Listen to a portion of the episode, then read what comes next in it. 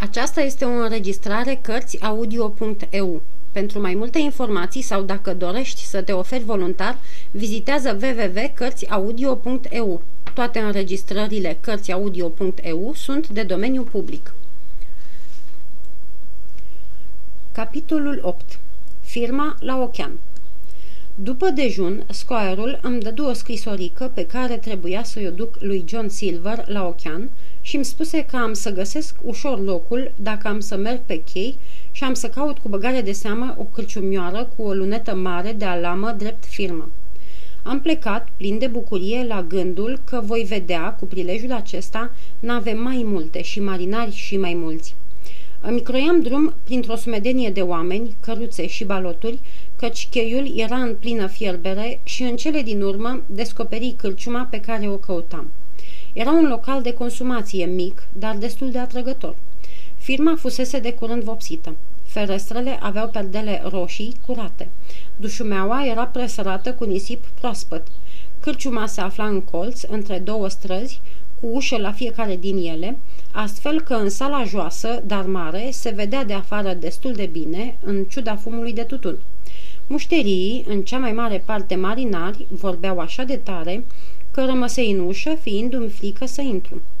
Pe când stam așa șovăind în prag, un om dintr-o odaie de alături intră în sala cea mare și mi-a fost de ajuns o privire ca să mă încredințez că nu putea fi decât Long John. Piciorul stâng îi era retezat din șold, iar subsoara stângă și-o sprijinea într-o cârjă pe care o mânuia cu o uimitoare îndemânare, țopăind ca o pasăre. Era foarte înalt și foarte puternic, cu fața plină, lătăreață și palidă, dar inteligentă și zâmbitoare. Într-adevăr, părea să fie într-o stare de spirit deosebit de veselă, fluiera umblând printre mese, glumind și bătând pe umări pe mușterii mai răsfățați. Drept să vă spun, la început, când domnul Trelawney a pomenit de Long John în scrisoarea sa, mi-a fost teamă ca nu cumva să fie el marinarul cu un singur picior pe care îl pândisem atâta timp la Amiral Binbow. O singură privire mi-a fost însă de ajuns. Îl cunoscusem pe capitan, îl văzusem pe câine negru, pe orbul piu și cugetam că știu cum arată un pirat. Mi-l închipuiam ca pe o făptură cu totul deosebită de hangiul ăsta îngrijit și șugubăț. Mi-a venit inima la loc și, pășind pragul, m-am îndreptat spre omul care stătea sprijinit în cârjă și tăifăsuia cu mușterii. Domnul Silver?" l-am întrebat eu, întinzându-i scrisoarea. Da, băiețaș, așa mă cheamă. Dar dumneata cine ești?" Când îi arătai scrisoarea scoarului, mi se păru că-l văd tresărind. Ah, spuse el tare, dându-mi mâna, acum știu, ești noul nostru sufragiu. Îmi pare bine de cunoștință. Și îmi strânse mâna cu mâna lui puternică și mare. Chiar în clipa aceea, unul din mușterii care stătea mai în fundul sălii se ridică fără veste și o zbughi pe ușă. O împinse cât ai clipi și fu afară în stradă. Graba lui mi-a tras atenția și îl recunoscui numai decât.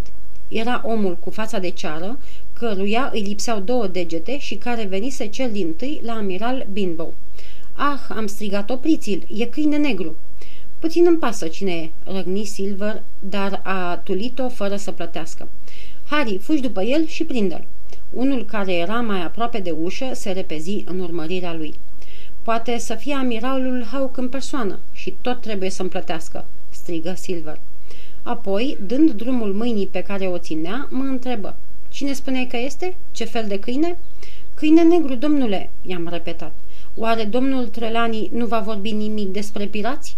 Ăla era tocmai unul dintre ei. Ce vorbești, mă?" făcu Silver.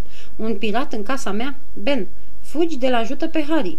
Era, va să zică, una din haimanalele alea? Dumneata ai băut cu el, Morgan. Poftim încoace. Unul, căruia îi spusese Morgan, un marinar bătrân, cu părul cărunt și cu fața cum e mahonul, veni sfiicios, molfăindu-și tutunul. Ascultă, Morgan, se stropși Long John cu asprime la el. Pe câinele ăsta, pe câine negru, vreau să spun, nu l-ai mai văzut niciodată, nu-i așa? Nu, domnule, răspunse Morgan dând din cap. Nici nu știai cum îl cheamă? Nu, domnule. Ai noroc, Tom Morgan, spuse hangiul. Dacă ai fi avut de-a face cu de-al de ăștia, niciodată n-ai mai fi călcat în casa mea, pot să mă crezi. Și despre ce-ți vorbeam? Drept să vă spun, domnule, nu prea știu, răspunse Morgan. Ce ai tu între umeri, cap sau căpățână de oaie?" strigă Long John. Ce înseamnă asta? Nu prea știu." Te pomenești că nici cu cine vorbești nu prea știi." Zi, ce ți ruga? Despre călătorii, capitani, corăbii? Hai, cântă, despre ce-ți vorbea?" Flecăream despre carenaj," răspunse Morgan. Ia uzi, despre carenaj. Măi să fie al dracului, v-ați găsit despre ce să vorbiți. Și apoi, că vi se și potrivește de minune, poți să mă crezi. Maj la loc Tom, marinar de apă dulce. Și, pe când Morgan se întorcea la masa lui, Silver îmi șopti tainic ceea ce mi se păru foarte măgulitor. E om de treabă Tom ăsta, dar cam zăbăuc. Și acum, urmă el cu glas tare, ia să vedem. Câine negru? Nu, no, n-am mai auzit de numele ăsta. Dar parcă... Stai nițel. Parcă l-am mai zărit aici pe scârnăvia asta. Venea într-o vreme cu un cerșetor orb, pare mise. Da, da, un orb, puteți fi sigur de asta, am strigat eu. L-am cunoscut și pe ăsta. Îl chema Piu. Întocmai, strigă Silver dintr-o dată foarte întărit, întărtat. Piu, sigur, așa-l chema. O, ce mutră de hoțoman! Dacă punem mâna pe câine negru, o să avem noutăți pentru capitanul Trelani. Ben e iute de picior. Puțini marinari îl dovedesc la fugă pe Ben. O să-i pună mâna în ceafă pe toți dracii că o să-i opună. De care n-aș vorbea? Îi dau eu care n-aș să se sature. În timp ce îi mergea gura ca o moară neferecată, umbla încolo și încoace prin cârciumă, țopăind în cârjă, lovind cu pumnul în mese și oferind astfel o priveliște a indignării că ar fi convins pe orice judecător din Old Bailey și pe orice polițist din Bow Street. Când l-am văzut pe câine negru la ochean, mi s-au deșteptat bănuielile și l-am cântărit din ochi pe bucătarul nostru cu multă luare aminte. Era însă prea viclean, prea dibaci și prea deștept pentru mine, așa că atunci când cei doi oameni se întoarseră gâfâind, mărturisind că îi pierduseră urma în gloată și fuseseră cât pe aci să fie luați drept pungași, eram gata să jur de nevinovăția lui Long John Silver. Ia te uită, Hawkins, ce ghinion a folisit, spuse el. Mă rog, ce o să creadă domnul Trelanii despre mine? Să-mi intre mie blestematul cela în prăvălie, fără să-mi bea romul, fără să știu ce pramatie este? Vii dumneata, îmi deschizi ochii asupra lui și îl las să-mi scape prin gaura ancorei. Hawkins, te rog să-mi iei apărarea în fața capitanului. Ești tânăr, dar ai mintea coaptă, văd eu. Mi-am dat seama de cum ai intrat. Spune și tu, ce puteam eu să fac cu lemnul ăsta cu care și-o întâcăi? Când eram șef de echipaj în toată puterea, îi veneam de hac și cu mâna goală. Și miți îl învățam eu minte. Îl lăsam lat din câteva scatoalce să nu fie cu supărare, dar acum... Și apoi, deodată, cu gura deschisă de parcă și-ar fi adus aminte de ceva. Socoteala, izbun el. A fugit și nu mi-a plătit. Trei rânduri de rom. Ei, fi mi-ar cotonogul de râs, uitasem de socoteală. Și căzând pe un scaun, începu să râdă până îl podidiră lacrimile. Nu mă putui opri să nu râd și eu cu el. Râdeam împreună, în hohote, de se cutremurau pereții cârciumii. Piu, ce gâscă bătrână mai sunt, zise el în cele din urmă, ștergându-și obrajii.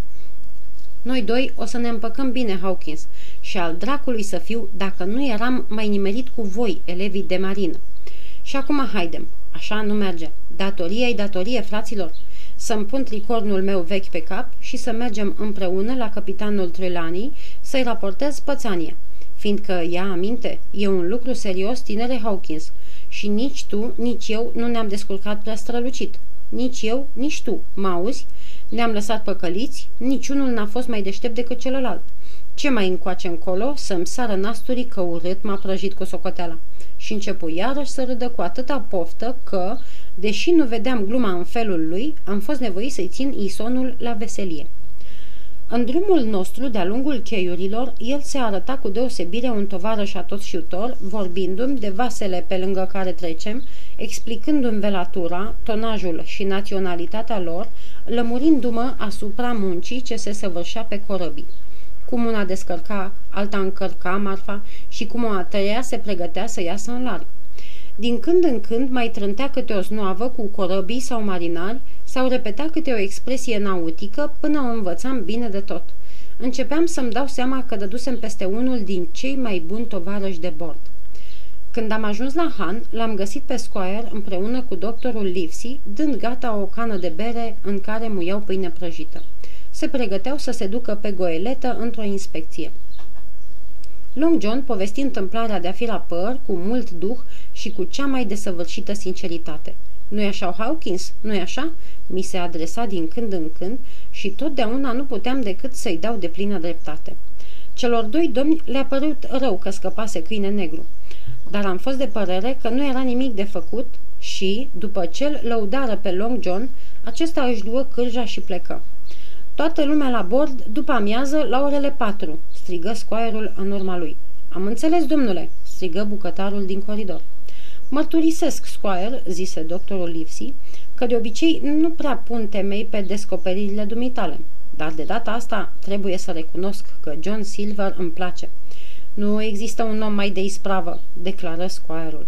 Acum, adăugă doctorul, Jim poate veni cu noi la bord, nu-i așa? Mai încape discuție, spuse Squire-ul. Ia-ți pălăria Hawkins și hai să vedem vasul.